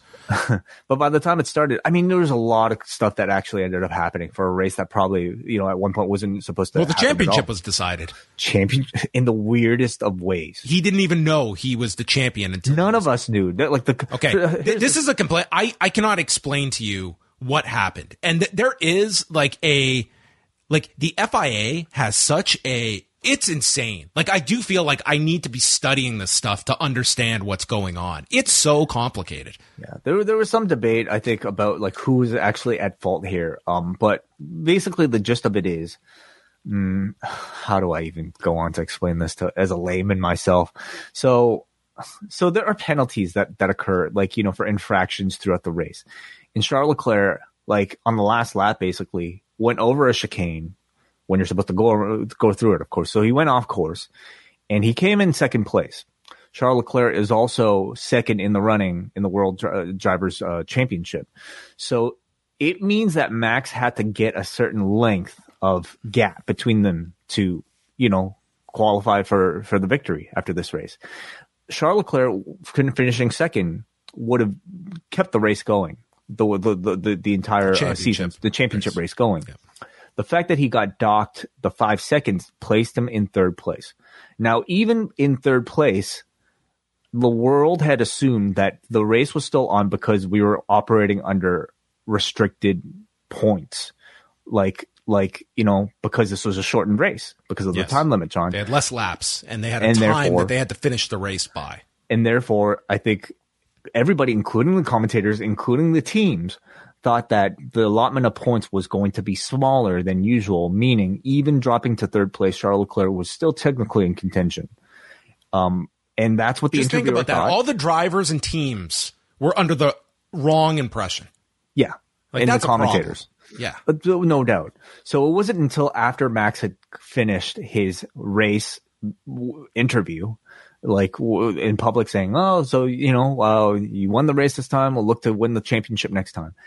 Then they have to call him back to inform him. Oh, by the way, uh, just got word, uh, you're the champion. and that, it was the most anticlimactic way of like, you know, announcing a champion, you know, based off of this weird technicality and the whole like F1 Twitter was like up in arms about like, they got it wrong. They got it wrong. But it turns out like under their interpretation of this rule book, which is very much, in my opinion, kind of left open to interpretation. Yeah, uh, we had a champion. This is also not to mention like the the very near tragedy we had with uh, Pierre Gasly almost running into a tractor um, during these like very terrible rain conditions earlier and on. Didn't that exact thing happen at the Jules Japanese Bianchi. Grand Prix in 2014? That's it. Yeah. So it, it became a pretty newsworthy, you know, race. All right. Let's uh let's continue through uh our feedback. Brandon from New Jersey sends two dollars to say on a scale of one to one thousand, how excited are you for Wednesday? Um, October 12th. Um, well, depends if we see Brandon or not. Um, uh, I, am excited to see if he comes to Toronto and introduces himself. For me, it's you know if the possibility of seeing Brandon from New Jersey in person at a Tim Hortons, it's no lower than ten thousand minimum. I'm going to predict that he's going to be within hundred feet of me and will be texting me. Very possible too. Lastly, we get a super chat from Hansi who sends 279 who says, Yeet, see you Wednesday. Wow, we're going to have quite the meeting. Okay, that's like. the code word. Okay. If you want to know if it's me or Wai, uh, just come up and say Yeet. yeet. Uh, well, Hanzi and Brandon from New Jersey in the same spot. So, oh my God, the a lot powers. Of, a lot of luminaries coming up. So show up at Tim Hortons, everybody. You might even get a sleep. Okay, let's go to forum.postwrestling.com for all of our patrons' feedback here to Raw 101022. You want to start us off, John? Okay, Benjamin writes uh, some thoughts on Bray Wyatt's White Rabbit gimmick. A few pretty key influences, and that all lead to a more online, cyber-oriented, anonymous army-style character this time around. Number one, Mr. Robot. Aside from the obvious society-style videos, which themselves were an appropriation of Anonymous, the dialogue so far, "Who killed the world?" and "Revel in what you are," sound like pull quotes from some of the F Society mantras from the shows. Did you ever watch Mr. Robot? I'm not familiar with Mr. No. Robot. Number two, in the Matrix, if you'll recall, Neo is told to hold the to follow the White Rabbit, which is a tattoo on a woman's arm that in turn leads him to meetings meeting Trinity, another third generation appropriation. And three, Nine Inch Nails Year Zero. A while back, Nine Inch Nails ran an ARG, the same method. I, am familiar with this this Nine Inch Nails uh, concept uh, hmm. used in the White Rabbit. Uh, concept. So he's saying it's a similar type of like online sort mm-hmm. of a game thing. Yeah. So he okay. says, I'm hopeful that the supernatural gimmickry is left behind in favor of more production capabilities, a way to connect the showy production to a character that's rooted in real world logic. Something we haven't seen a lot in wrestling is a character that acknowledges and leverages the production environments and communication platforms with a more modern take. Yeah. It, it's also from the brain trust that brought you the, um, uh, four cocks in the opening segment and, uh, two giant balls for your giant bat. So it evens out. Yeah. Um, listen, like it's all well and good when like people can produce videos and type in HTML coding on their own in, in, these little kind of Easter egg things.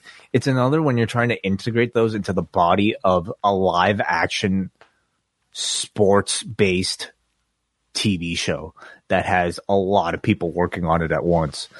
So, man, being able to like, we'll see, we'll see what this like Rob Fee position is able to um, do for creative autonomy, you know, for for somebody. But I do also think that there's a limit to how much p- post production you can do for what is essentially a live the live theater. You know, it's a live art form.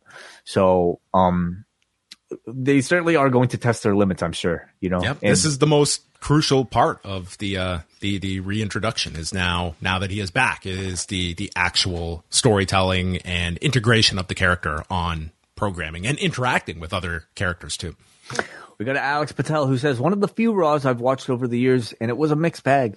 The Miz segment was atrocious but short. Good surprises with Brock and Riddle, and the Sami match was fun. I love the Good Brothers returning. I didn't love the Bayley and Candice match as I, as I don't think she's that over to the crowd. Yeah. A little surprised we didn't see more Bray in person. The DX segment was short and their biggest hits. I was expecting daddy ass chants, but didn't hear them, which was surprising. Maybe less overlap of the audience than I thought based on Cody's pop at WrestleMania. Nonetheless, it was a decent show with title changes and surprise returns. Yeah. Yeah. Um, I'm I'm willing to bet that like that overlap is probably not not as big as like we might feel online either. I think like, they also kept it short. Like this, if that had been a 15, 18 minute segment and it yeah, was dragging, uh, they kept it short and they also kind of diffused the situation by calling out Billy Gunn at the beginning. Like it, and the audience didn't even have a chance. I think if that had been the, the, the length of that opening segment with the bloodline, I think it was a very real possibility. Like it's just, it's a very chantable song that can organically get over. And that's an area of the country you would, you would think that it would be prevalent. So I think they, I'm not going to say they, you know, kind of constructed this segment with that in mind, but I, I think you'd be foolish not to think that they believe that to be, um, a, a potential chant that they would have to combat. Nas writes from the Barclays Center. I don't know if the commentator specifically mentioned that the Bray segment would just be a replay of Extreme Rules, but from the graphics, most of the crowd just assumed, possibly naively, that Bray would be there in person. Yeah, I, I don't think they felt bad that they were. It was. They never advertised Bray for this show, but the graphic, I could certainly see someone, you know, being misled uh, mm-hmm. by that. A lot of people in my section were very pissed. Of course, everyone forgot as soon as Brock's music hit. Great show, honestly, very satisfied. And I suppose that's the hope, you know, is is that um, they would have enough surprises that you wouldn't miss Bray. Um, I think should they have not even shown the graphic? Like, was that where they they they you know misdirected? Like, should they just not have mentioned anything at all? I, I thought that the graphic certainly kind of tipped it into the side of misleading. Mm. Um, yeah, I mean, I saw the graphic and I, I could see exactly what they meant. Um, you take away that graphic and I mean, it's not like they had ever advertised him, so it's hard to fault when there's there's no advertising of it. But you know that that audience, like they, there certainly were people I think that specifically bought tickets for the show, thinking you show up at the pay per view, you're going to be there at Raw. But that's a that's a risk you take when they are not flat out stating that. And and I don't even think I don't even fault them for you know you had enough on tonight's show and moving that to SmackDown, which it can it can hold its own on Friday. Lastly, we got a Ron from Chicago who says, "I like the show. Brock being back was cool, and seeing the Good Brothers was a cool surprise. As for Kevin Patrick, I thought he did okay. I have a soft spot for him as before WWE, he used to do interviews and a few games announcing for my local MLS team, the Chicago Fire. So it's nice seeing him doing well and wishing him luck." Okay, well, uh, thank you, Ron from Chicago. Okay, that's going to wrap up the show. Uh, hitting up here on the two hour mark. We are going to be live Wednesday, 171 East Liberty Street at Tim Hortons, and Wednesday tickets go on sale for our live event our live Q&A, our five-year anniversary special happening Saturday, November 19th in Newark, New Jersey. All of that information will be up on the site, and we'll have all the information for you of where to go buy tickets uh, this coming Wednesday. So we hope to see many of you out there uh, the same day as Full Gear, just minutes away from the Prudential Center. And also, Braden and Davey will also be there as well as part of the show. So they'll be uh, joining us up on stage and uh, it'll be a full day of uh, that plus more post wrestling personalities. I'm sure will be showing up as well. All right, that's it for us. Uh, we will have something special up for Double Double Ice Cap and Espresso members on Tuesday, and we hope to see many of you on Wednesday. That is it for Rewind to Raw.